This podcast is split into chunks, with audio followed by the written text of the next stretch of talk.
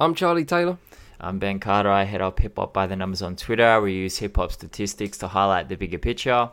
And I'm director of The Fifth Element, where I highlight the Fifth Element hip hop, which is knowledge. We're in the place to be. This ain't no fucking mixtape. This is the most illustrious podcast in the game. Ben with the numbers, Charlie T in the place to be. This ain't a mixtape. This is digging in the digits. We're doing mixtape stuff.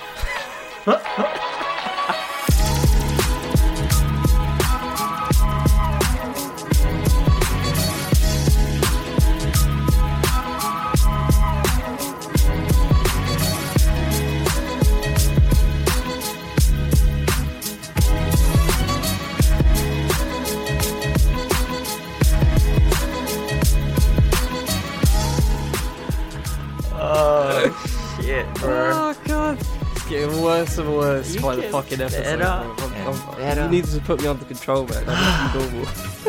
Better and better and better and better and better, bro. Far out. Holy shit! Exclusive new shit. I was trying to get all the superlatives in, but I, forgot, I, I forgot half of them. Oh my god. There's about a billion of them. There's about a billion of them. Yo, Fuck. LA Leakers, where'd you find this shit? Oh my god.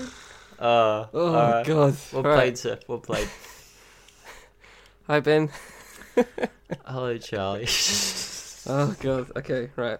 Uh, how, uh, without further without further ado, just gonna move on from that because that was excruciatingly painful. I really I really had it all in my mind. I was like, I spent the past hours just like, all right, I'm gonna I'm gonna rhyme it. I'm gonna get all the superlatives in, and then I just fucking bowled it. Was, but hey, I got the energy in there, I guess. I, I didn't even get the I didn't even get the horns in. The I was gonna, I was gonna do that as well, but anyway. How was your week been, Ben? And what have you been listening to? I could only guess what you've been listening to. Oh shit, bro. oh, I tell you what, man, I needed that. I needed that start. I needed that little endorphin rush from uh, from you because uh, I've been getting dragged, man. I've been getting dragged across the world this morning because I got a Kim Kardashian retweet, and the Christian hip hop community is not happy with me because apparently I'm trying to uh, quantify religious freedom, which uh, I don't remember actually mentioning in my tweet. But um, you know, I feel like at this point I just need to like cut and paste the logical fallacy uh, link to the website and say, look, can you just guys not do this when you attack me because I'm I'm over it. I'm so tired from responding to this stuff. But um, yeah, man, it's done. It's done. I have. I did listen to uh, the Kanye album. I will. I'll speak about that last because I don't know if you listened to it, but uh, we can get into that last. But I I listened to uh, this week. I listened to Homeboy Sandman's Dusty. Now, I hate to agree with Pitchfork on this, but they summed it up in two sentences, and they wrote. But what mostly comes through on Dusty is what he's already communicated over and over again. He's a technically accomplished rapper, and that's about it. If you're looking for someone who will cram words like hypotenuse into verses, this is the album for you. And I was driving along, right, listening to this, and I was already in a bad mood. Charlie can attest to this. I've been in a bad mood all week. Uh, and I was angry. And I, I just thought to myself, man, this album would have slayed in 1987. Like, I assume that the title is more to goad than to pay homage. And it's a, but it's a fitting throwback to a time when I think he'd have been championed for his rap style. Switching up flows and cadence within a pretty standard beat structure is kind of what Rakim did in the late the late 80s, the late 80s, like 30 years ago. But unfortunately now we have Homeboy Sandman trying to emulate Jadakiss's now iconic Y. And I don't know why he's doing this. It's absolute folly to an attempt and to attempt an update on that, especially when he has songs like Pussy on this album, on which he raps in any non-pussy situation, pussy is what's missing. But always pussy with permission. Very rigid on that provision, it's just a given. Homeboy Sandman consent is literally the absolute baseline requirement for sex to take place. Consent has been required since ancient Roman law. Okay? Grow up, bro. We're past that. Don't listen to this album. Don't waste the frickin' space in your phone. All right, clipping. There existed an addiction to blood. Now, again, a little bit angry here. Can we please stop calling any album that dares to slightly step out of the sound of the present zeitgeist experimental? How is adding instrumental stretches and non-standard production even approaching the envelope, let alone pushing it? Okay, that's an, that's a personal gripe because I love this album. I love this album. Uh, it's thirty-seven point four percent is overt violence, twenty-five percent is anxious, twenty point eight percent uh, references death. 18.3% is socially conscious, and 8.7% of the lyrics are just blood references, which is incredible. Uh, I felt the production on this project is movie score level at times. Um, there's looping, which precludes it from a true ambient experience. However, within this structure, Hutson and Snipes build immense, unceasing tension, which remains resol- unresolved at the completion of Piano Burning, which was a pretty cool adding that uh, instrumental at the end. I, I quite liked that. Um, Diggs raps really well. I felt his performance was a bit patchy, and at times it took me out of the listening experience. But um, up until Club Down, I, I think the album was totally flawless. And when Benny the Butcher comes in, oh my gosh, man, that beat is hard as bricks. And I'm driving along. I, I replayed it three times and I almost pulled over on, on a freeway. It would have been dangerous for me to do this for my well being, but I wanted to leave Charlie a message like just going, oh shit! Like Benny is just oh man, Benny the Butcher is is the best rapper of 2019. I'm I'm going on record and just putting that out there, man. He he sounds like freaking velvet over any beat right now. Um, so that was that. I would recommend listening to that. Now, Jesus is King. Uh, I don't want to go too deep into this because I'm agnostic which means that I don't really know if God exists or any other deity. And this album is pure gospel. It's 94.6 religious percent religious, um, and there's only two, 22 bars that might not be considered religious. 13 from Kanye and nine from the Clipse. The content didn't hold any real appeal to me. It wasn't able to hold my attention. Uh, the only thing that perked my ears up was a line about wishing people in the prison yard well, which I found a bit odd. Uh, I don't really know how they'd feel about a throwaway line on a record praising the blessings of that God has bestowed upon Kanye. I always feel like it's almost a little bit disingenuous when people who have clearly been given a lot of talent and a lot of skill and a lot of genius uh, praise the blessings of God. I don't know how other people feel who are struggling in life like you know are they not blessed? I i just don't really know. I don't know man. I don't want to get into a deep existential thing on religion but i thought the beats were really really good on this project. Um i think that his his lyrical content was like prior to watch the throne. Maybe even prior to yeah watch the throne i would say. I, I felt like his lyrical content dropped off uh, dropped off after that we might have a classic on our hands here, but uh, I just I can't get into the message, man. I it just I don't know. I'm I'm not religious. Uh, I I don't know. I, I that's all I can say. Uh, what I will say is that people online, it's been a very mixed reaction. About 50% have loved it, and 50% have just disengaged with it. And um, I have to still praise Kanye for actually going down this route. I mean, he just keeps doing whatever he wants to do, and I think it's quite brave. I don't think he's doing this uh, cynically. I don't think he's doing this just to get extra plays and extra sales. You know, he's he's like when Kim Kardashian retweeted this this morning. Uh, most of Kim's followers were pretty critical of Kanye and, and him going down this path. So I certainly don't think he's doing it just to get more views or more sales, but yeah, man, it wasn't for me. This album. Um, did you get a chance to listen to it? Yes, so I did listen to it. Um, I liked how you started with uh, you, you started your analysis of the album with uh, your religious beliefs, like we like to, like we had like it's a prerequisite. I, um, I am an agnostic, so just so you know, that's where I'm at in uh, religious terms. Um, I, I, I, I, okay, so I'm just gonna time myself and give myself a minute because I that's I think that's why I feel like this album deserves. So minute started. Um, yeah, it's so it's okay. it's it's okay. Yeah, it's it's tight. Um, the beats of the beats of fine. The production was great. Uh, enjoyed the enjoyed the some production. Uh, lyrically, once again, yeah, I'm just left underwhelmed. Uh, why why are we saying Sunday? Yeah, we get it. Chick Fil A Sundays closed. Yeah, that was that was a real real real smart bar. Mm. That was a Um, and also uh, Booker jo- Booker Job. I thought it was Job.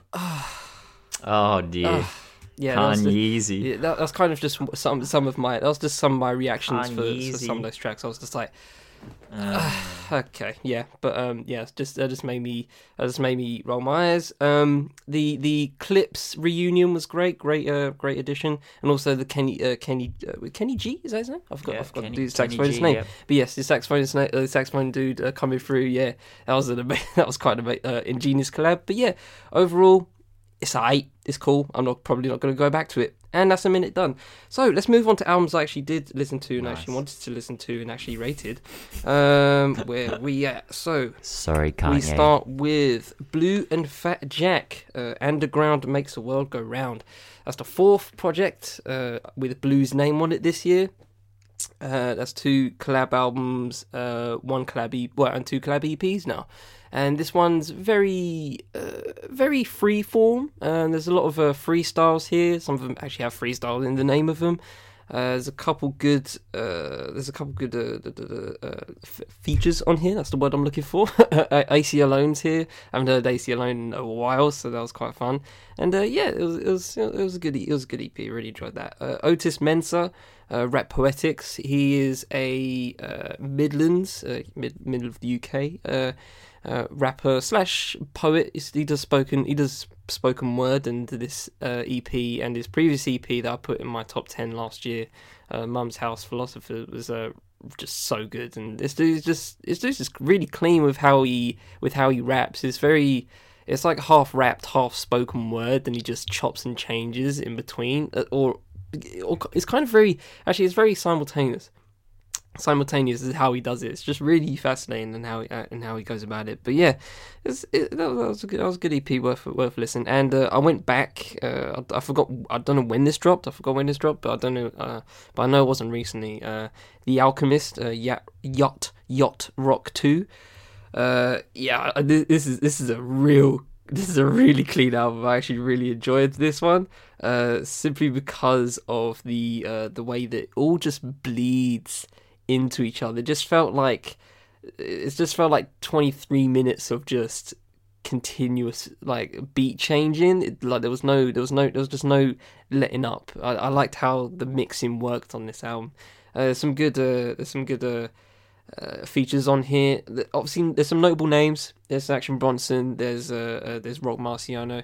Yes, Benny the Butcher's here. Westside Gunn and Conway's here because you know they them lot don't sleep.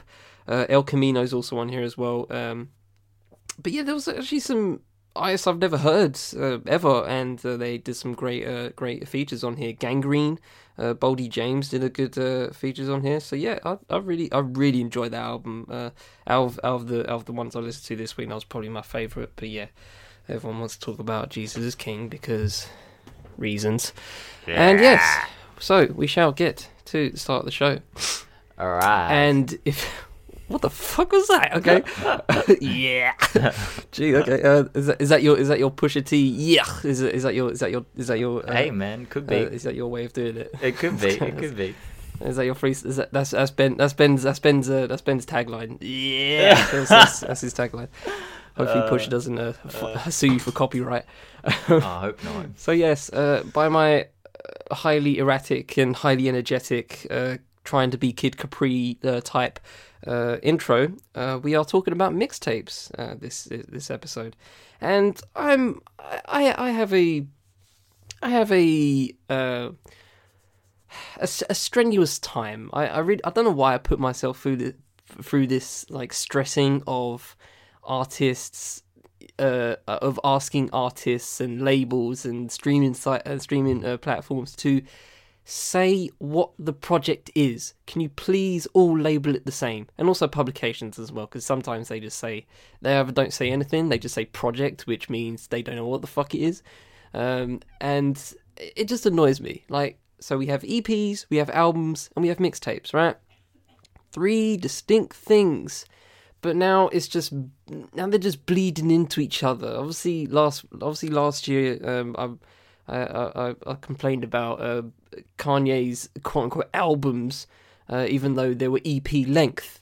And I'm like, what, what the, what, what classes as an album anymore if that isn't an EP? Because they were like half, they were like less than half an hour long, all of them. Twenty For, minutes. to me, that's an EP. That class is an EP to me. And now mixtapes in the past decade have just be, basically become albums now, and I'm just utterly confused. So hopefully by the end of this, um, I will be a little less stressed about this. Um, I won't hold my breath. Uh, but yeah, that's what we're talking about today. We're talking about mixtapes and a little, little, little backstory into mixtapes, and uh, yeah, just uh, how how how we come to this. In the words of the streets, how, how has it come to this? Oh, So, oh, oh, uh, Ben, oh. if you want to, uh, well, actually, yes, Ben, come on. Uh, Yeah. You know, you, you you can start where you, wherever you want. I don't know if you want to start at the beginning or, or now, but uh, go go where you feel uh, most passionate about. I don't share Charlie's frustration at this, uh, which is surprising because I get frustrated at everything right now. I'm a very cranky old man. Uh, but to be honest, I've just been calling him Project. Yeah, this dude, this dude attacked a tannoy in public. That was quite funny, but yeah, carry on. It was brutal, man. It was, I was not in a good mood yesterday. behind the curtain there for you. the fourth wall's been broken down. Um, yeah, no. So I, I personally don't. It doesn't. It doesn't bother me that much. I mean, it does confuse me when things like you know Bad Meets Evil is considered uh, an EP, and then Ye is considered an album, and one's like thirty nine minutes and one's twenty one minutes. Is it, that doesn't really make sense. But I've just been calling them projects, to be honest. But one thing I did notice, the thing that has sparked us having this conversation uh, when Drake turned tw- 33 a couple of days ago, I discovered that if you're reading this, it's too late. In 2015, was the first mixtape to ever go number one on the Billboard 200, first uh, hip hop mixtape. Now, since then, right, 23 hip hop mixtapes have charted in the top 10 from 16 different artists. In the five years prior, zero mixtapes had charted in the top 10. Now, I attributed this solely to Drake in my tweet just to get engagement, but I do honestly think that uh, most of it has come from Drake's, uh, I guess, idea. Well, I don't know whose idea it was. I don't think it was Drake's. I'm sure it was someone at the label. Have decided to start putting out commercial mixtapes, and that's what they're classed as on Wikipedia. You know, I just call them projects. But since, if you're reading this, it's too late, four mixtapes have gone number one. What a Time to Be Alive by Drake and Future. More Life, which is now being considered a mixtape rather than a playlist, which is probably correct. I, I don't know why. Yeah, pl- playlist sounds a bit silly. Logic's, uh, I think it was Young Sinatra 4. I think that was the, the mixtape. And amazingly, YoungBoy Never Broke Again's AI YoungBoy 2, which went uh, number one a couple of weeks ago. I didn't even know. This is what uh, surprised me. I've been calling it an album for a week on, in my tweets, and someone mentioned, yo, this is a mixtape. And I looked it up, and it was. So that's just a quick history of how we got to this point having this conversation. I'd like to talk a little bit about the history of mixtapes, and then I think we can go through it over time because, look, mixtapes might, people might not know out there that these might be the most important part of hip hop. Like, we understand that Kool Herc and these, uh, these DJs created hip hop, and we've spoken about this ad nauseum on this podcast how hip hop was created and was born uh, back in the Bronx and, and at these block parties with DJs like mixing up uh, their record collection and, and turning block parties into huge dance parties. But what people don't understand is that the way that hip hop was being distributed back in the day was people were recording these and then putting them onto cassette tapes and then distributing that throughout America. And that was how hip hop was spreading. You know, it wasn't it wasn't via vinyl, it wasn't via ra- ma- major record uh, labels recording artists and recording these live things and putting them in record stores. It was like this underground tape circuit. And in the 70s and 80s, it was absolutely massive because, you know, hip hop was born of live performance. And that's where the most energy was. That's where the vibe was. That's where the culture was. You know, that's where hip hop truly sh- shined, like in this live performance, and people were recording these. And, you know, there was exclusive verses, there was exclusive music, music that no one had ever heard before. And when artists were going into the studio, they weren't able to recreate this this live performance energy. So these tapes, these cassette tapes, mixtapes became even more, you know, they became more hot property than actual albums and singles by artists. And um, this was a time in hip hop where, you know, the mixtape ruled. Like it was it was what was spreading it throughout America was it was vitally important to the the beginning of hip hop. Yeah, um, I want to just. Uh, I actually found a uh, uh, an article uh, from uh, uh, from Dan Rys of Billboard from a couple years ago, talking to DJ Drama about the history, and and he actually it was basically DJ Drama giving an oral history of Yeah, uh, mixtapes, yeah. and I found it very fascinating because he just gives like a few paragraphs on just uh, every stage of it. So. Um, he goes into the early days uh, to 1980s and 1990s, going, uh, uh, I used to be a teenager, growing up to Real Master Mixtape, Ron G, Doo Wop, uh, to Kid Capri, SNS, and then obviously DJ Clue, uh, which he kind of revolutionized the game, uh, and making it about obviously exclusives, uh, you know, new shit, new shit, you know, all that kind of stuff. Um, and from that came uh, just a little bit before. Um, you're probably going to mention 50 50 Cent at some point, so I might as well mention it now.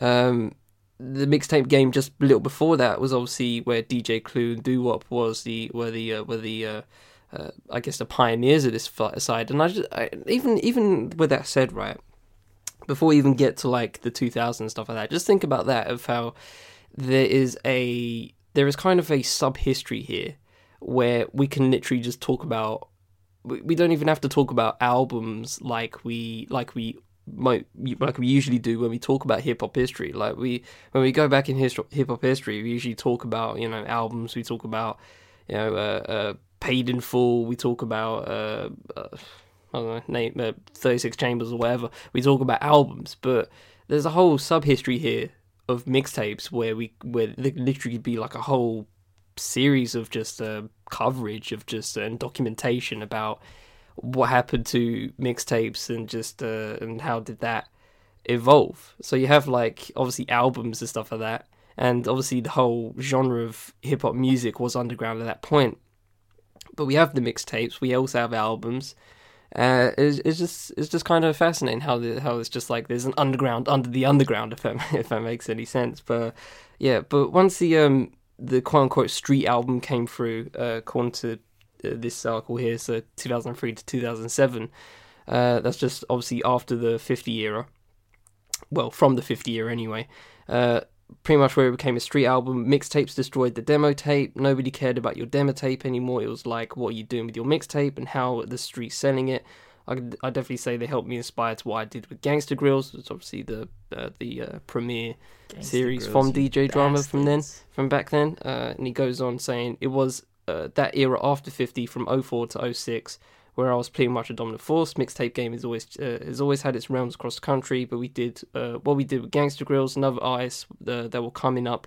We really brought the mixtape uh, game to the south to to where it really lived. And yeah, and then it obviously got to the blog era, which is kind of where I where I uh, heard of mixtapes and stuff like that. Um, there are a few that I go back to, and um, actually, most of the most of the legendary mixtapes that you know you see on um, either you know DatPiff, for example, is most of the time most of them are in that space of like uh, late two thousands uh, and obviously this decade. But even with that said, you go into stuff like that where it goes to literally says mixtape as album evolution 2009 2014 generation of big sean kendrick drake cole wiz uh, here's a whole new crop of artists that are kind of putting out projects in a sense where they're not as dj related as they once were but they still but they're still called mixtapes and he goes i still respect them as that but they almost took the concept of the mixtape and the demo and they were a- able to create their own lanes and their own avenues so with that said I, again, I'm just trying to. I'm personally just trying to figure out what the hell is a mixtape now, and I guess in that case, is obviously there's obviously an evolution here that needs to be you know recognized that before it was just DJs like uh, probably just making mixes, you know, like most DJs do these days. Um, there's a lot of um, it's big in obviously the radio game. Um, a lot of radio DJs that do mixes and they just like slap it on for an hour. Um, there's a lot of obviously EDM DJs, drum and bass DJs uh, that do that constantly. Uh, Hip hop DJs, I think, less so. Um, not in like the official, uh, you know, drop an hour mix on SoundCloud kind of way that obviously Mm. drum and bass and uh, dance music people uh, do a lot, a lot these days. Yeah, yeah, yeah. But back then, it was literally just DJs doing a beat, uh, doing probably a beat tape or stuff like that. And after that, obviously DJ Clue made it into exclusives, new shit, new shit, new shit, new shit. new shit. And I might put an echo on that. See see how that works. but uh, I, I just enjoy saying new shit. Um, but, uh, yeah, obviously at that point it was bringing heavy, uh, bringing in artists and uh, you know uh, bringing that up, I guess. And then so now it's just become more of more leaning to the artist, and I'm just um, and I guess I guess it's kind of the same in all hip hop circles, isn't it? Because obviously, bef- obviously, in one way, DJ started hip hop. If if we're being real, and now it's just artists that we care about. And now, in terms of mixtapes, artists again is all we care about. You know, there's there's there's a few producers here and there that have um, you know Mike WiLL Made-It uh, that has like ransom uh, uh ransom al- uh, I don't even know if they're albums or mixtapes. Again, are confusing as shit. But there there are producers that create projects. Obviously, that always, that's always a given. But it's not as producer or DJ oriented as it used to be, and that's kind of that's just the same in all hip hop circles, and I just find that kind of fascinating. But yeah, it, it, it's it's a weird history. I, I really do find it very a very very odd history in this evolution and how it's just been. I don't want to say hijacked by by hmm. artists now, but when I see someone when when you say like you know Drake and Future have done a mixtape, I'm like, yeah, yeah, but yeah, but mixtape in what sense? You know, what I mean, I just, I just, I just qualify it, and it's not because it's Drake and Future. I will say that to Kendrick. I'll say that to Cole. I'll say that to Big Sean and Wiz Khalifa. I'll say it to all of them. Like, I want to. I usually, everyone has their different definitions of mixtape, and I guess mine is much more classically oriented in like a DJ is or a producer is like saying I got some new shit and then they bring on artists to like you know just slap on some lyrics and now it's just literally artists just make an album and then I don't know just just just they just label it as a mixtape because they can I just I just find that a bit easy if that if that makes any sense Well, let's dig into the history of mixtapes and the history of monetization because I think that what has happened to us in our generation, because, you know, we are the blog era and especially not living in America, we didn't really understand the concept of, you know, the physical mixtape. Now, DJ Drama was arrested in 2007 for, you know, distributing bootleg copies of music. And a lot of people said that it was apparently he was arrested under the RICO laws, uh, and and no charges were ever leveled against him that that I found. Uh, DJ Drama was very coy when when asked about it, but it was a huge story. And the assumption was that because he was selling physical copies of CDs uh, with music from you know major artists, because that's what these you know, Lil Wayne, etc., etc. Fifty Cent was the the wave when he started rapping over other people's beats. But the the problem was that they were profiting off it. But what that failed to understand was that you know DJs had been profiting off mixtapes since the beginning of time. This is how mix, mixtapes were monetized, man. There, was a small period where they weren't, which is when DatPiff, live mixtapes, etc., took off. And DJs were pretty salty about that. DJ Drama, uh, I think it was him in an interview. It might have been, it wouldn't have been Whoo Kid. I think it was Drama. And he said, you know, I was we were pretty pissed off that they were putting our stuff up for free. And, but for us, you know, especially not living in America, that was how we got mixtapes. We downloaded them for free off the internet, off that piff. And I actually found a copy of No Ceilings on phys- on a physical CD, and I bought it because I'm like, oh my gosh, that's amazing! Like I would love to have that on CD, but it was such an anomaly to me. But uh, you know, mixtapes were being monetized back in the day, like uh, Envy, Clue, uh, Whoo Kid. These guys would, uh, I mean, they were at the at the forefront of the mixtape culture that 50 Cent took and and turned into like a massive kind of wave, like just a huge monetary wave. But you know, Envy said one of the things he said uh, was that interns were working at like publications and hip hop outlets for free. They weren't getting paid because that's what you do as an intern. So Envy would pay him 500 bucks to hook him up with a ver- uh, an exclusive verse from uh, Biggie, from Pac, from DMX. And so he would get that before time, before the album came out, and he would leak in inverted commas that that verse and he would sell that mixtape for a lot of money. You know, Clue said that he was earning before he was signed to Roc-A-Fella because he put out three albums, three really good albums, the Professional series, part one, part two, part three. He actually got Jay Z and Nas on the same album in 1998. That's rare, man. But before he was signed, he even said, like, why would I sign? Because I was making so much money. He's like, I was making more money than I knew what to do with, selling my mixtapes. And, um, you know, Whoo Kid Whoo Kid said that he used to be afraid that Jay Z would beat him up, and because you know he was leaking people's music.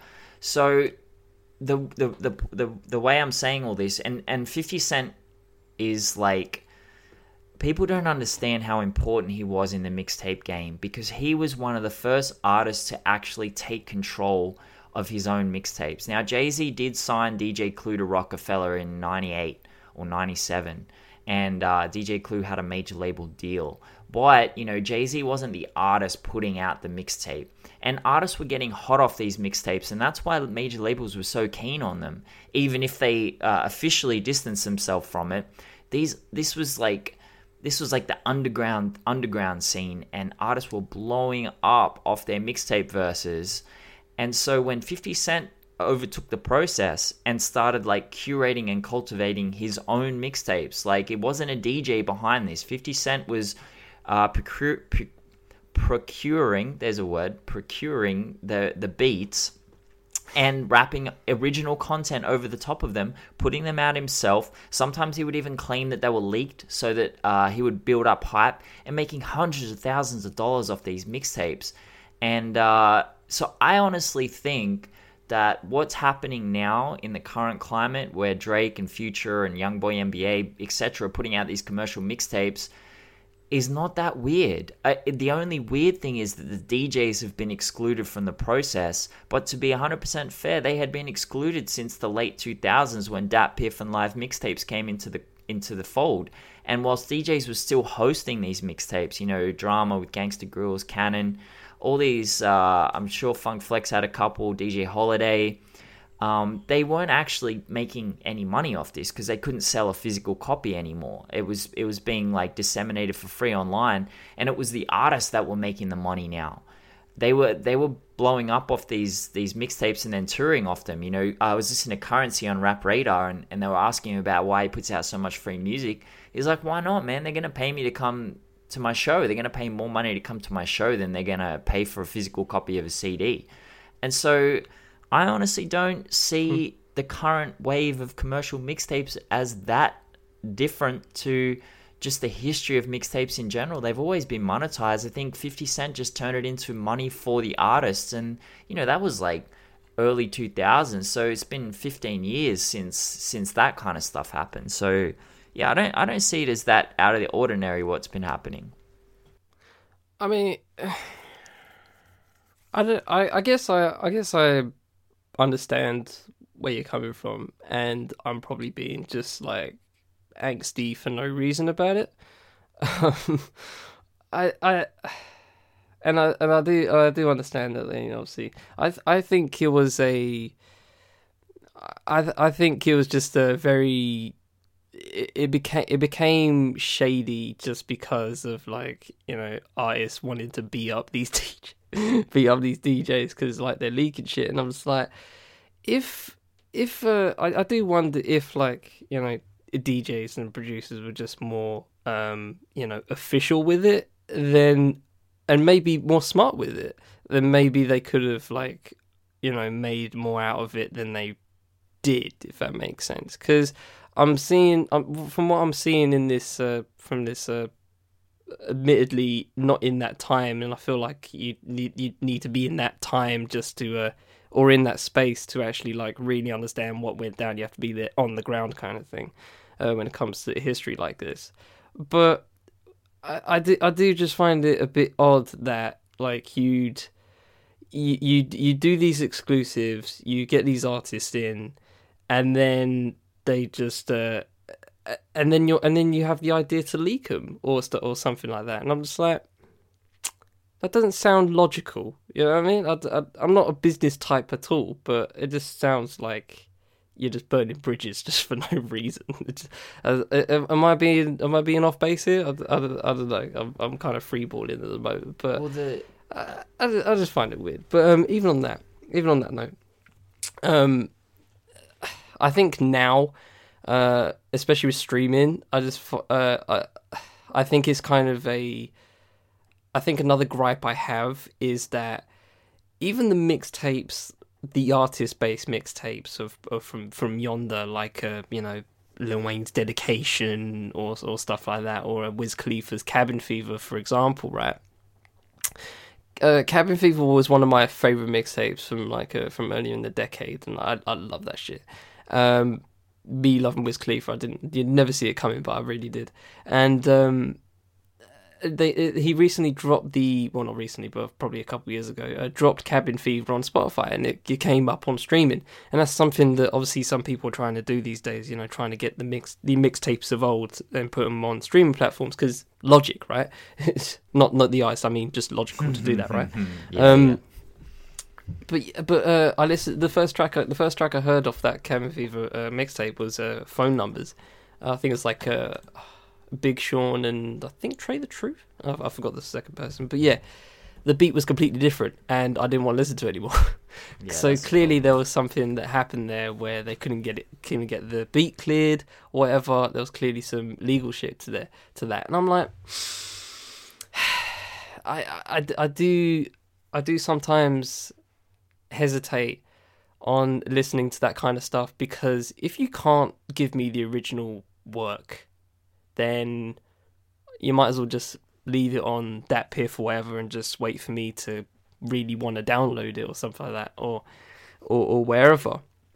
I just find it a bit. F- I find it a bit half-assed if you're just gonna. If if you can't do it, then you can't do it. Because my boy XV's trying to put his mixtapes on uh, streaming platforms, and it's impossible because that dude had so many samples on his mixtapes, Mm. crazy. Like literally, just a quick example for those that haven't listened to XV. Uh, he had one called Popular Culture, and literally after every song, uh, there was there was like a like him. It was like a him changing channels kind of thing, um, and it would just have like TV TV loops and uh, you know quotables or whatever. And there was a song called Breaking Bad on there, and at the, and at the end it literally just went, Shh, and then it had Breaking Bad uh, theme on it. so clearly that will be kind of impossible to probably get on streaming platforms. But now it's just like I think my problem is getting into nitty gritty on this, into my problems with it now, is like there's not even that anymore. There's there's not even the uh even the blog era of like the MySpace mixtapes stuff like that, where because it was on the internet and you couldn't re and it wasn't really official official like you, you you can't you can't sue that of sorts i guess. It's kind of a, it's, it's clearly gray area there. Now it's just either just it, it's, it's what i'm saying it's, it's what i'm getting at. It's like if you want it's basically an album now where it's just like if you want to get if you want to get samples just go clear them there, there you go it's just it, it, it- there's no there's not that grassroots sense isn't there for me anymore that's that's kind of what- that's kind of my beef with it, I guess, in terms of like, uh, uh, uh, uh, if you're reading this, for example, it's just like it, it don't seem it didn't seem grassroots. It just seemed like another Drake album. So Mm. I, I guess I guess that's in the eye of the beholder kind of thing. But uh, yeah, and that's obviously very subjective. But I think that's just kind of another qualm I have with it. It just doesn't feel grassroots uh, in in the way that uh, in the way that the blog era uh, mixtapes had, and even the obviously the fifty mixtapes had. Drake just carries that feeling around with him, though, to be 100% fair. I don't feel that Drake has done anything particularly original in a really long time. And I think that getting sidetracked via Drake, because You hear that, guys? He said that, not me. Okay, just come on, man, we all know this. Like, Drake, like, uh, I don't know, I can't get into that. Yeah, but, but I keep getting, I keep getting, I keep getting shot at. Oh, you don't like Drake. I'm like, yeah, all right, just, just saying. Ah, Drake's cool, man. He just steals ideas from people and does them because he has a bigger platform, and then people believe he did it first. It's like mm, he doesn't really, but like I think that's the, you know, artists are still doing the the they're building up their buzz from from mixtapes. Look at Gucci, look at Chief Keef, look at Lil B, look at you know, it's been happening for a long time. And and back to your very first point in that that second section there, you know, the the reason that DJs were doing this and the reasons I think that they were getting away with it because labels understood the power of having these verses and these hooks leaked. Now, Jay Z stabbed Lance Rivera Mm. when he leaked in the entire volume three. That's different to leaking like one verse or leaking one hook or leaking, you know, one song or two songs. You know, when you leak an entire album, Yeah. I can understand why you might feel pretty heated about that. But, you know, I mean, Whoo Kid said he got beat up a few times by artists, especially 50 Cent. But he said 50 Cent was beating everyone up around that time, so it wasn't it wasn't an anomaly for for Whoo Kid to get beat up by him. But the you know the I think that I think that these DJs overblew their how scared they were and how shook they were of these rappers because labels were really courting this, and then you know the street single developed from this. Like we know the street single to be the song that comes out before the radio pop friendly signal single comes out and it's like dirt off your shoulder kind of thing like real grimy and it's meant to you know it, it, it heats the street up. Like i'm I, as i said i'm not on the ground during this time but you can just see it from afar. Like you know that the the impact that these these singles have. And so i don't think at any stage uh, artists were particularly upset at these these djs what I find really interesting is the way that the DJ was muscled out of the entire industry when they were the ones that, you know, brought it to light. They're the ones that sustained it. They're the ones that were on the front line, you know, propelling it Oh, forward. it started the whole thing, bro. That's the thing, man. And they were they were integral to the spread of hip hop, and they were integral to the commercialization of hip hop. And we can debate whether that's a positive or a negative thing. But they they they're the ones that did it, man. They're the ones that mm. did it, and and they were the pioneers of this. And now the the the issue that I see, the biggest issue that I see going into the 2010s is, you know, the muscling out of the DJ. Now we have to speak about what role the mm. DJ actually plays nowadays because yes back in the day they were absolutely vital you know they they provided another distribution uh, channel for artists to get hot and and a whole other audience and you know for the audience for us they were providing music that was coming out before the albums, you know, exclusive verses, never heard verses before. They were dropping like heat, like the professional series was fire. Um, you know, you're getting all these epic posse cuts. Like you get Method Man and Jay Z, uh, sorry, Method Man, Eminem, and Royce on the same song. Like that's fire. You're getting Cam'ron and Fabolous on the same song. Like, come on, bro. Like that's a Noriega. Steroids. Dude, it's just every every track was like OP back in the day. And nowadays, I think we're missing that. I think that's missing. You know, we get Swizz Beatz' album was dope. I really like that. So I think as the audience, we're losing something. But honestly, like what role can the DJs even play anymore in this? You know, I, I don't know what role they can play. I think they they ran the the mixtape as far as they could, and they ran it to the end of their course, and then the artists took over, and the labels took over, and you know you get uh, Big Sean blowing up off mixtapes, Joey Badass, uh, J Cole. Drake dropping mixtapes like Nicki, they all blew up off mixtapes that you aren't going to attach. Are you going to attach a DJ to those? Because I'm not. Like, I can't attach a DJ to those. Whereas, you know, what I'm trying to say is back in the day, if you're talking about DMX prior to his first album, you're going to talk about Clue, you're going to talk about Whoo Kid, you're going to talk about Envy. Uh, same with, you know, talking about what how Jay-Z got so hot in the streets, uh, you know, 97, 98. It was mixtapes as well. They were involved talking about even Fabolous, you know, he was signed to Desert Storm. And so I just, I, I don't know. Uh, Are we missing something without having these DJs involved anymore? Or was it always going to happen this way? Like, is this, you know, is this another example of the homogenization of hip hop where major labels have just brought everything under their influence and now we are just slaves to whatever they decide to put out there and whatever they decide to present us with? Or, you know, have DJs truly no place in the current landscape of hip hop? Like, what do you think about that? Um, that's actually a very interesting wrinkle you've gone down. Uh, interesting road you've gone down. Actually, uh, uh, in, in this case, um, see, I keep thinking about uh, Kendrick's "Damn" and how Kid Capri is obviously like all over that in, in snippets and Total how legend, that's by the just way. Total legend. I, I was just I was just thinking when you when you were talking about that, it's just yeah when you were talking about that. Uh, actually, just as a side note, I, I watched like a uh, like a fifteen minute fucking Kid Capri live mix. It was just so f- fucking hell. The energy in that room sounded nutty. But anyway, Amazing. continuing on that, it's just it's, it's unmatched. But anyway, um, I, I I was just thinking when you when you were asking about that about like you know I have have any essence come out of it like, and now they're they're non-existent. I'm just like, well, did I feel would I feel any different if Kid Capri wasn't on Damn? Just for an example, and I'm like. I, I, I don't know. I I, th- I think I think I would to be honest. I think it adds the interesting uh, an interesting layer, even though it obviously doesn't add anything to the actual, I guess, music or whatever. I just like it because of the nostalgic feel it gives to it. It gives untoward it, and I think that counts for something in my in my eyes anyway. It probably doesn't for any uh, for everybody else. But with that said,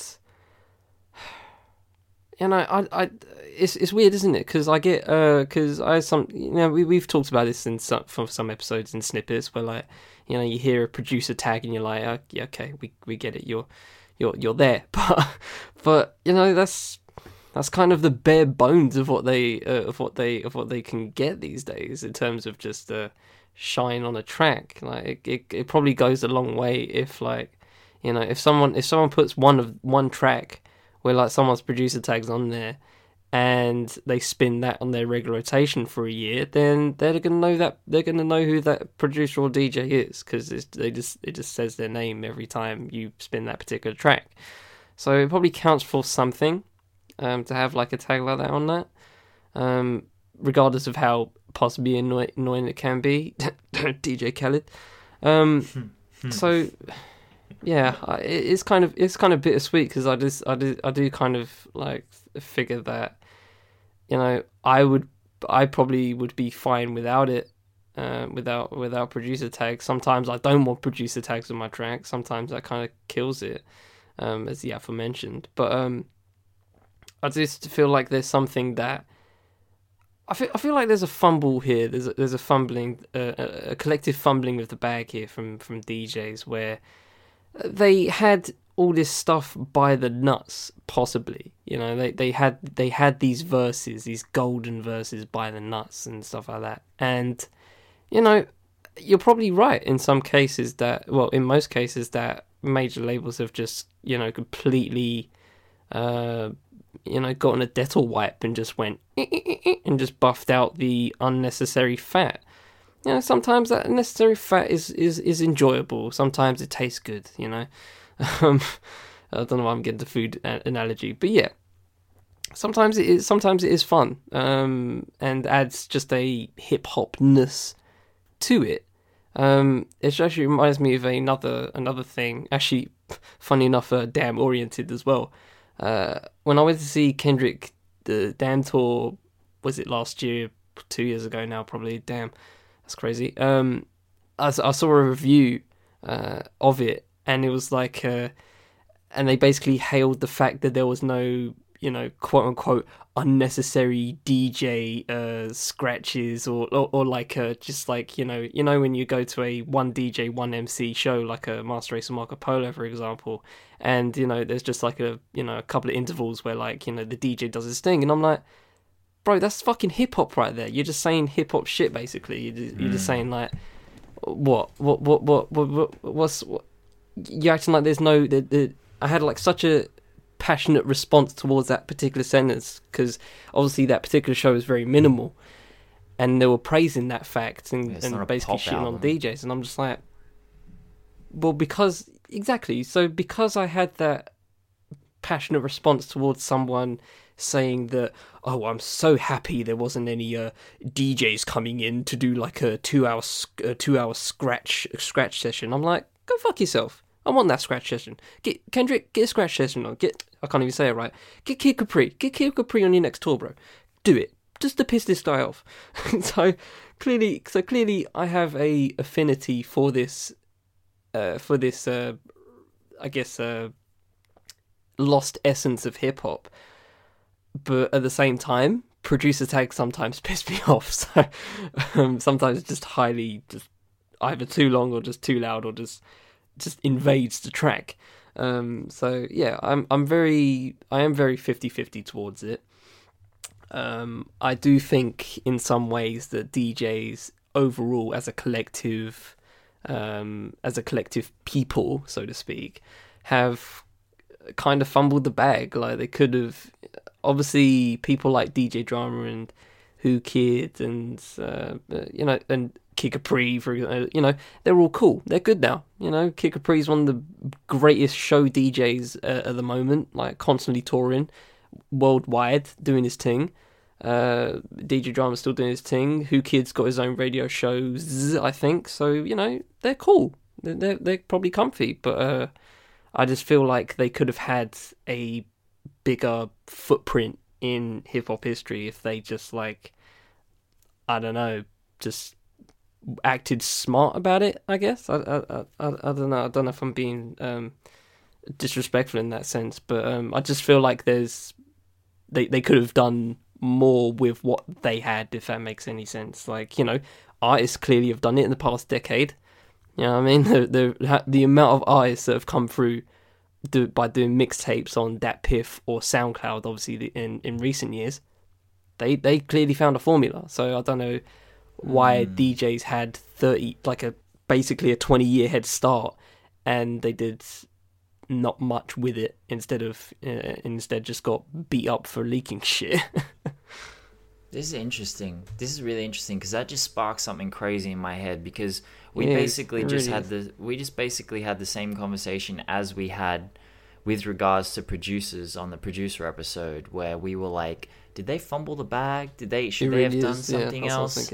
And I'm just like, hang on a sec. Like we, you know, if it happens once, it's you know maybe, but if it happens to two separate, v- incredibly influential groups in hip hop history, I mean, it, it it irked me a little bit even Yeah. when you said, uh, should they have. You know, secured a bigger footprint upon hip hop history, and I'm like, they've, well, they they've they got the one of the biggest footprints. But then I was like, yeah, but how many people know that? Because I certainly didn't know it until I started delving into this Yeah. and, and really researching it and, and truly understanding Yeah. just how essential DJs have been to hip hop history and, and where we are now. I don't know, man. Like, I don't want to keep going back and saying it's major labels, but like, holy shit, who who is who is pulling all these strings? Because I don't think that DJ Drama and DJ Envy and DJ Clue are fumbling bags because you've literally just said, you know, that they're all good. They're all, you know, DJ Whoo Kid is good. DJ Envy's on freaking Breakfast Club. Like DJ Clue, uh, Funk Flex has his own radio show. Like, you know what I mean? Like they're they're all good. They're smart people. They're smart businessmen. They wouldn't have. I don't think they would have fumbled anything unless they were tripped up. I'm just putting that out there. So I don't know, man. Like personally, I.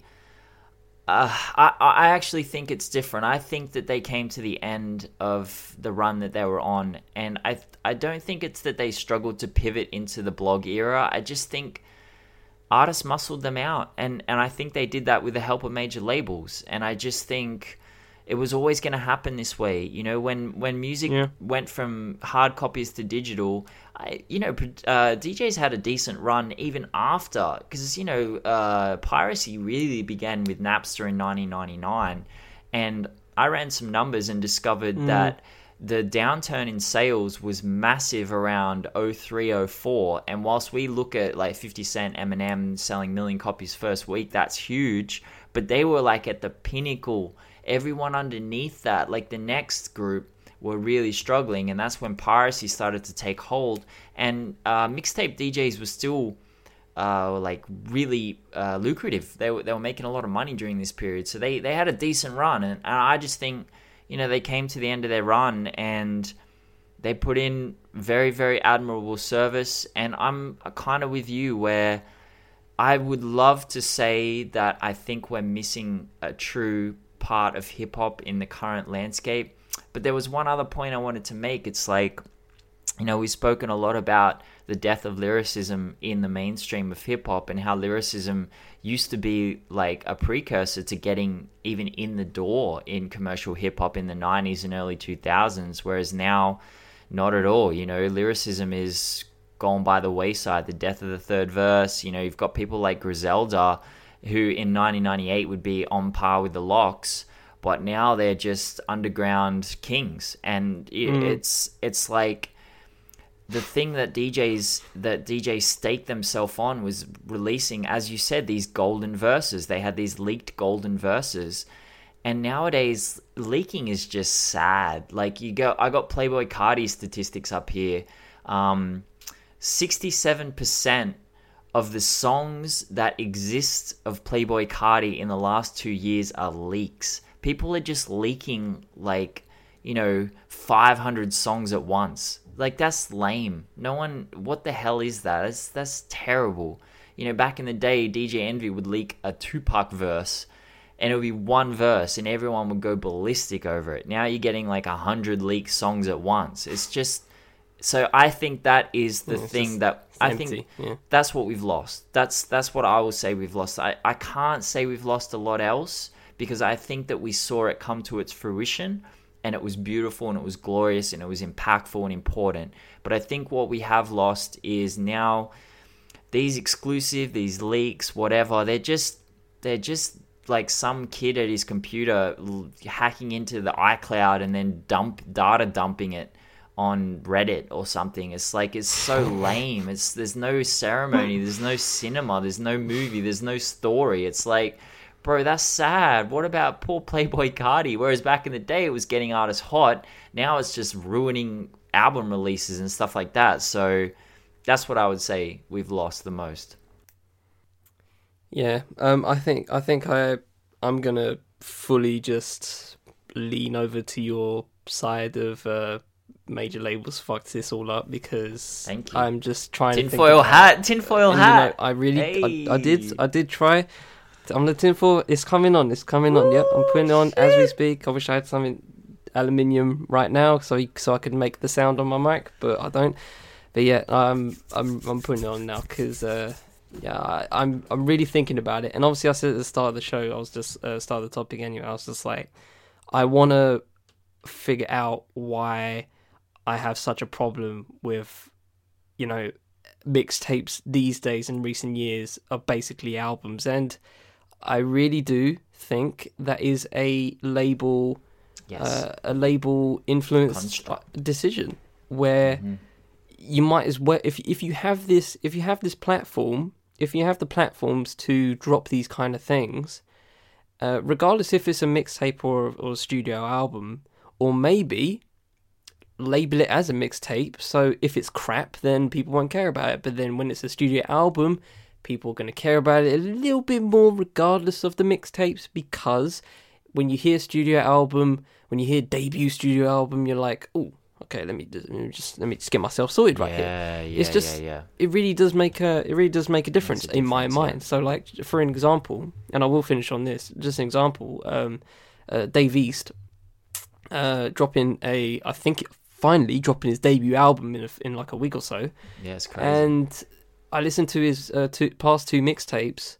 Uh, I think it was like Paranoia Two and something else, and they were they were fucking mixtapes. And I was like, oh, these. I was listening to them, and I was like, oh, these are good albums, you know. These are good albums. And then boom, there you go, mixtapes. And I was like, what the fuck? They're fucking albums. They sound like albums.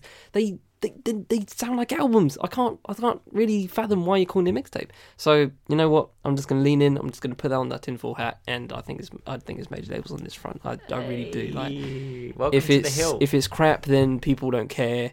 if it's if it's um if it's a if it's a mixtape and it's great, then people are going to say, "Oh, top ten mixtape this this this week uh, this year, oh, top ten this decade, no, no, no." And then obviously Drake made a number one with his, and, and then everyone just went ape shit, and it's just like, you know, it's just it's just it's just smart. It is smart, like you know, it doesn't dig into the uh, to the album sense of like because we like to obviously um, judge people by their album work and not their mixtapes because they're mixtapes. And when we hear mixtapes, we hear, you know, they're not trying that hard. You know, they're Mm. probably just throwing up some bars, and you know, they got some they got some beats from from a producer or whatever, and you know, they thought, oh, let me put this on a let me put this on some wax, and then just throw it out there and see what happens.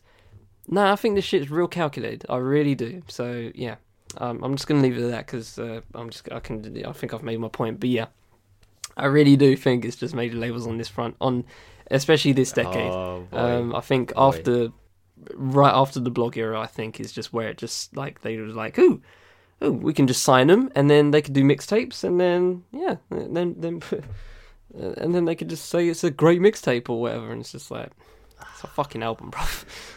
but, Bro, but there Six- you go. I, I, six I, I feel six- I, I don't I, I feel sad to be honest. This I feel six months.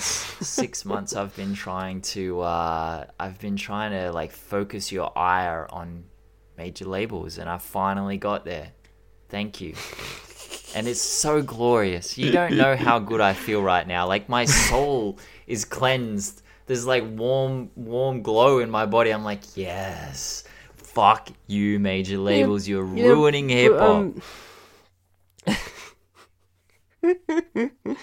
yeah, well, Oh, we yeah. said this in the mini series and the independent label series and major label series. Like we, I, I, I, I agree with you in a sense. Like you know, what I mean, I didn't really have the tinfoily level, but I agree to you that major labels have done damage to hip hop culture. And like you know, I'm not stupid. I see yes you know, I true. don't. I, I. I look at back in the day, the you know, thirty years ago, and obviously at that point it was organic. It was.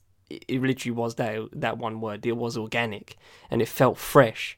And then obviously, come the turn turn the millennium, it was just it just became a little bit more a little bit more commercial, and it was just it just felt a little bit different. It didn't it didn't hit the same and you know it just it's just how it goes sometimes and uh, and now I'm just thinking about it in terms of mixtapes and it's probably the exact same way where you know you see you- there's there's people that uh, that have done great for mixtapes back in the day the clues the dramas and all that.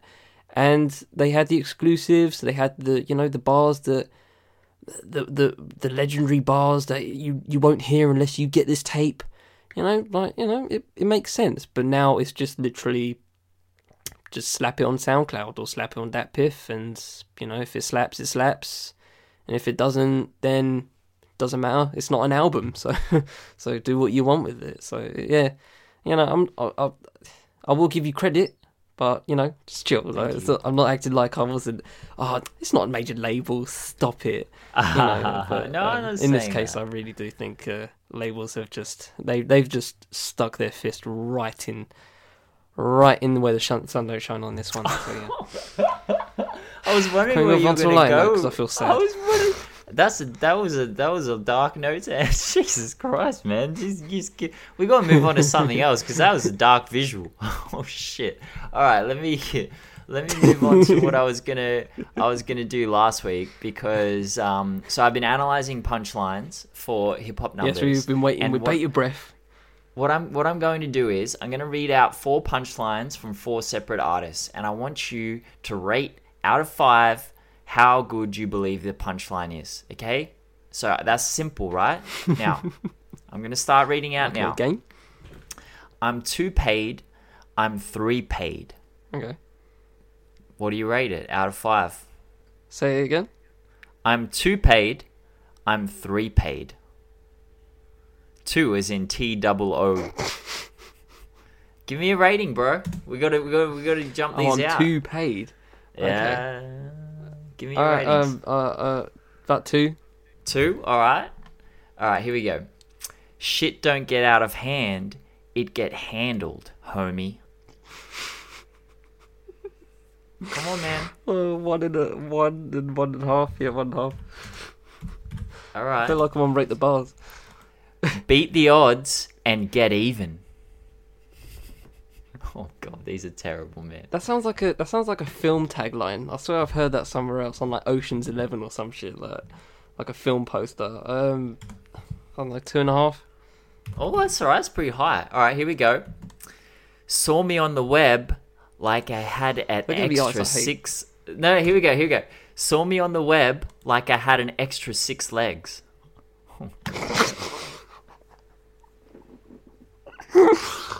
So so fucking corny.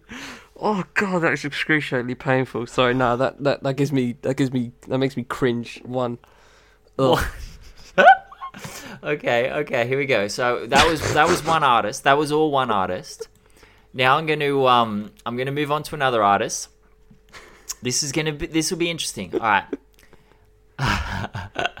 okay, so uh put the gun inside. What the fuck for? I sleep with the gun and she don't snore.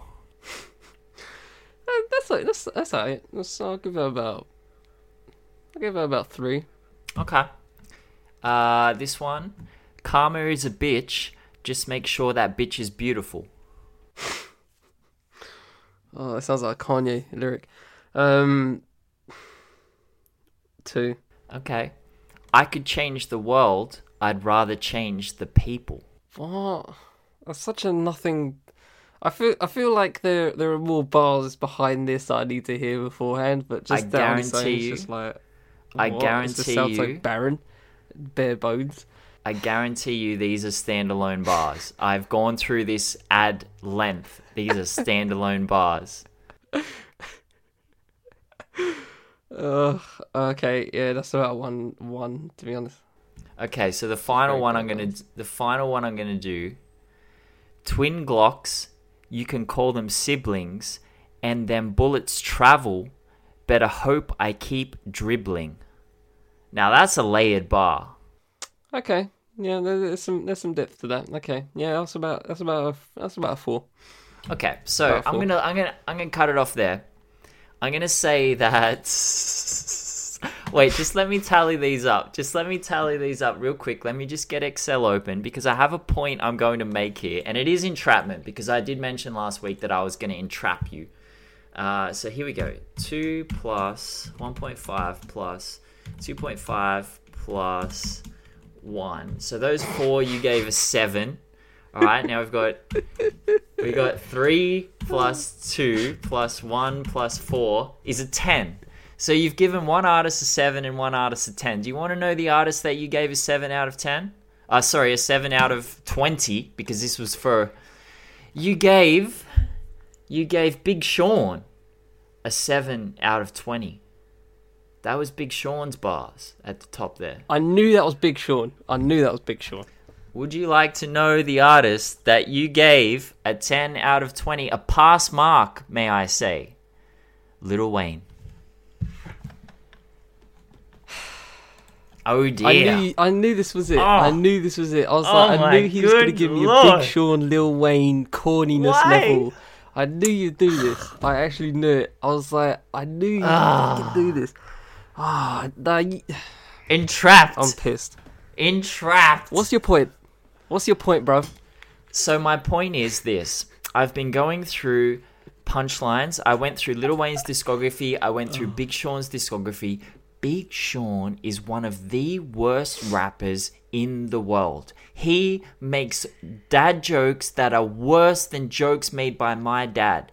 It got to the point where my dad actually came into my room while I was analyzing and I would I would tell him because he was so excited to hear how horrific these bars are. And dude, there was like 30 on every album, just truly clunky, horrible punchlines. Just I don't understand this obsession with Big Sean. He's a bad rapper. He's bad. How can we say I just don't get it, man? I, I'm so confused. I need Charlie help me understand. How do we? How do people like Big Sean? oh, tell me, please explain. I I feel a bit. I feel a bit. I feel like I've been bamboozled here just a little bit because I I I know for a fact those are not Lil Wayne's worst bars. I'm sorry, those are not his worst. I feel I feel a bit I feel a bit cheated here because granted those smart. Big Sean's bars are terrible, and I'll smart. wholeheartedly agree that Big Sean has some whack fucking punchlines. For a punchline rapper, it should be way better. But sorry, these niggas swag don't exist like zebra feet. Come on, bro. That's I'm in the ocean getting shark pussy. Oh no no no no no no Grab no! owl Don't bring up the Ask that Don't bitch who the but me. Stop. no. Stop. I almost Stop. drowned in her pussy, Stop. so I let's swam to a like, butt. Come let's on, not, man. Let's not, let's not do this. Let's not act No, like no, no, no, no, Weezy. no, Let's not act like Lil Wayne does not have some doo doo bars. I'm sorry. Stop. He does, It's but that not. bit of female dragon had a fire conversation, bro. Oh, that's classic. a Kanye level corny bar, bro. That's that is- classic. that's Kanye Nah, level I mean the ocean That getting shark pussy That's is whack. deep. No, bro, bro, stop. Bro, you're getting nostalgia. You're getting nostalgia. You got, you got nostalgia glasses on, bro. You're just going, this is I a do. classic. No, that's corny as shit. You know it, bro. Stop it. Absolutely stop it. So I, I will give you this. I will give you this, regardless of how I feel stitched up in this com- in this particular challenge. I feel stitched the fuck up because you know I don't real, let, rate Lil Wayne like that, and you know I hold hope for Big Sean. I But- did it on purpose. and I agree they both have some terrible bars, but I feel hard done by. And you didn't even pick. You did not. You, you were very selective with these Lil Wayne bars. I, I will say uh, you were very selective. And you, and you, and and and and I felt some psychological bullshittery going on that last one where you're going like, now that was a good bar. I, I shouldn't be influenced by that. I shouldn't be influenced by that, but I did, and you finessed me. Okay, this is disgraceful. I'm getting the court of arbitration, the court of hip hop arbitration on you. I'm emailing as we speak. This is some bullshittery, and I feel hard done by. it. Oh, Unbelievable. Just How you doing the like this, whole. You just ruined the whole recording when you see this. When you go to edit it, you're just gonna see this giant line where I completely lost it. Oh my gosh, man! Yes, you are correct, Charlie. It was very, very intentional of me. I went through Little Wayne's bars, and there were, you know, there were bars in there that I'm like, I can't use this. I can't use this. This is a zero out of five. This is a zero out of a hundred. This is a bad bar. but um yeah I, I i just you know the big sean stuff i i don't know man like the the the will so so i was listening uh to i don't fuck with you the other day uh with winnie actually it was about a month and a half ago and you know we listened to the first two verses and i was rapping it flawlessly um, obviously not using the N word, which I want to fucking say to all the white people out there. We are not allowed to use that word. Don't use that word. It doesn't matter where you are. Just don't fucking rap that word. It's very easy to not say a word. Don't say it anyway. And so we're about to get to the third verse, and, and Winnie's like, Do you know the lyrics to the third verse? I said, I don't fucking know lyrics to that verse. That's, that's garbage. That's a terrible verse. She's like, What do you mean? I said, Big Sean's third verses are always trash. He ruined blessings. He just ruined songs with his last verse. She's like, Oh, can't be that bad. His first verse was great. I'm like, Yeah, it was. Trust me, it's shit. So it comes on. At the end of it, she just looks over at me. She's like, that was shit. I said, yep, yeah, it was. so yeah, man. Look, I, I just, uh, I get disappointed with Big Sean. I'm like, don't, don't. Why are you rapping this? Like, uh, my grandmother died, so I'm the man of the house. So every morning I'm up because I can't let them down, bro. Stop. Like, oh man. Ugh. Anyway, that was just yeah. Ain't that bad. Ugh, that's garbage, man. That's uh, Ain't that bad, bro, bro, bro, bro. Eh, but bro, you know what, right? This is this um this is um, this is how I'm gonna cut this all off, right? This is how I'm gonna just top this all and just trim it all off, right? And Rick Ross has been uh has, has done this as well. I hate Rick Ross. Lil Wayne said, "Beat the pussy up like Emmett Till." Yeah, that's that's one I of the worst lines you in hip hop history. There is no there is no bar in the world that the Big Sean has rapped where it is not just bad, but That's just absolutely disgusting. Okay, That could be So worse than the just- Logic let's just line. cut that off because I I, Yeah. I can't I can't deal with that kind of shit. Like I can't deal with be- artist Oi, talks like that. but It's just like that's just that's just grim. You know what he did after that? You know what he does after that line? He he chuckles. He does that little Wayne chuckle. It's like That could be worse than the the Oh. logic line. That could be worse than the logic line. I think it is. Like it's disrespectful to women. It's disrespectful It's to. Emmett Till. It's, fucking up how there. can that's the top two worst bars of all time. They censored that on the album version, but like, oh my, oh my days! like, what do you, what do you, what, what the fuck Like if you, you, if you have to censor it on the album, like, oh, fucking.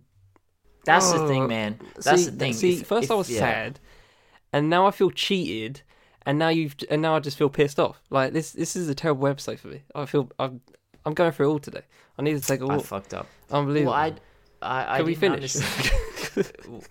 we can. I, we're gonna finish, listeners, and Charlie's gonna berate me, or he off air, or he's just gonna end the call immediately. But I will, I will report back next week and tell you exactly what. Because you don't, guys, you guys don't get to see this, but it can get heated sometimes in our post, uh, in our breakdown. I understand. I understand. I apologize for entrapping you. I forgot about that horrible bar. Um, fuck you, Little Wayne. Bro, ugh, ugh, yuck. All right. Yeah. Yeah. That that, that fucked the whole thing up. Ugh, yuck. Ugh, that's disappointing. Ladies and gentlemen, this has been a fuckery edition of Digging in the Digits. I feel sad. I feel angry. I do too now. I feel cheated. I do too. and I feel like. I've been pranked. To be honest, I feel like this is a podcast version of a YouTube prank. Um, so yeah, I that's, that's kind of where I'm at right now. So that's how that's how it is. well, I've been Charlie Taylor of the Fifth Element, I've been Ben Carter of Hip Hop Numbers. aka Snake. We hope you enjoyed this oh, episode. Oh, that's dark. I shall Oh, try and have no. a good. I should try and have, Oh, Taylor have a good level. week, ladies and gentlemen. Oh no. We shall always try and do the same. Ben's got a mouse to eat. But until then, oh take it easy. hopefully, hopefully, digging in the digits will be back next week. Hopefully, we'll try and repair our relationship during the week, guys. We hope Yeah, pending, pending. Yeah, pending. Under review. Under under review. Oh Jesus. Okay. All right. Peace. hopefully.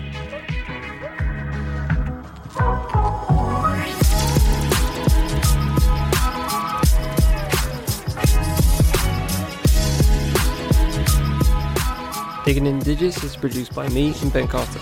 The show is edited by me. Music for the show, Peace and Video Games by Bonus Points, Extra Chill Records for the ability to use. Socials for the Fifth Element, Hip Hop by Numbers, Bonus Points, and Chill Records will be in the description wherever you're listening. This has been a Fifth Element Podcast Network and Hip Hop by Numbers collaboration. Thanks for spending time with us. We'll see you next time on Digging in the Digits.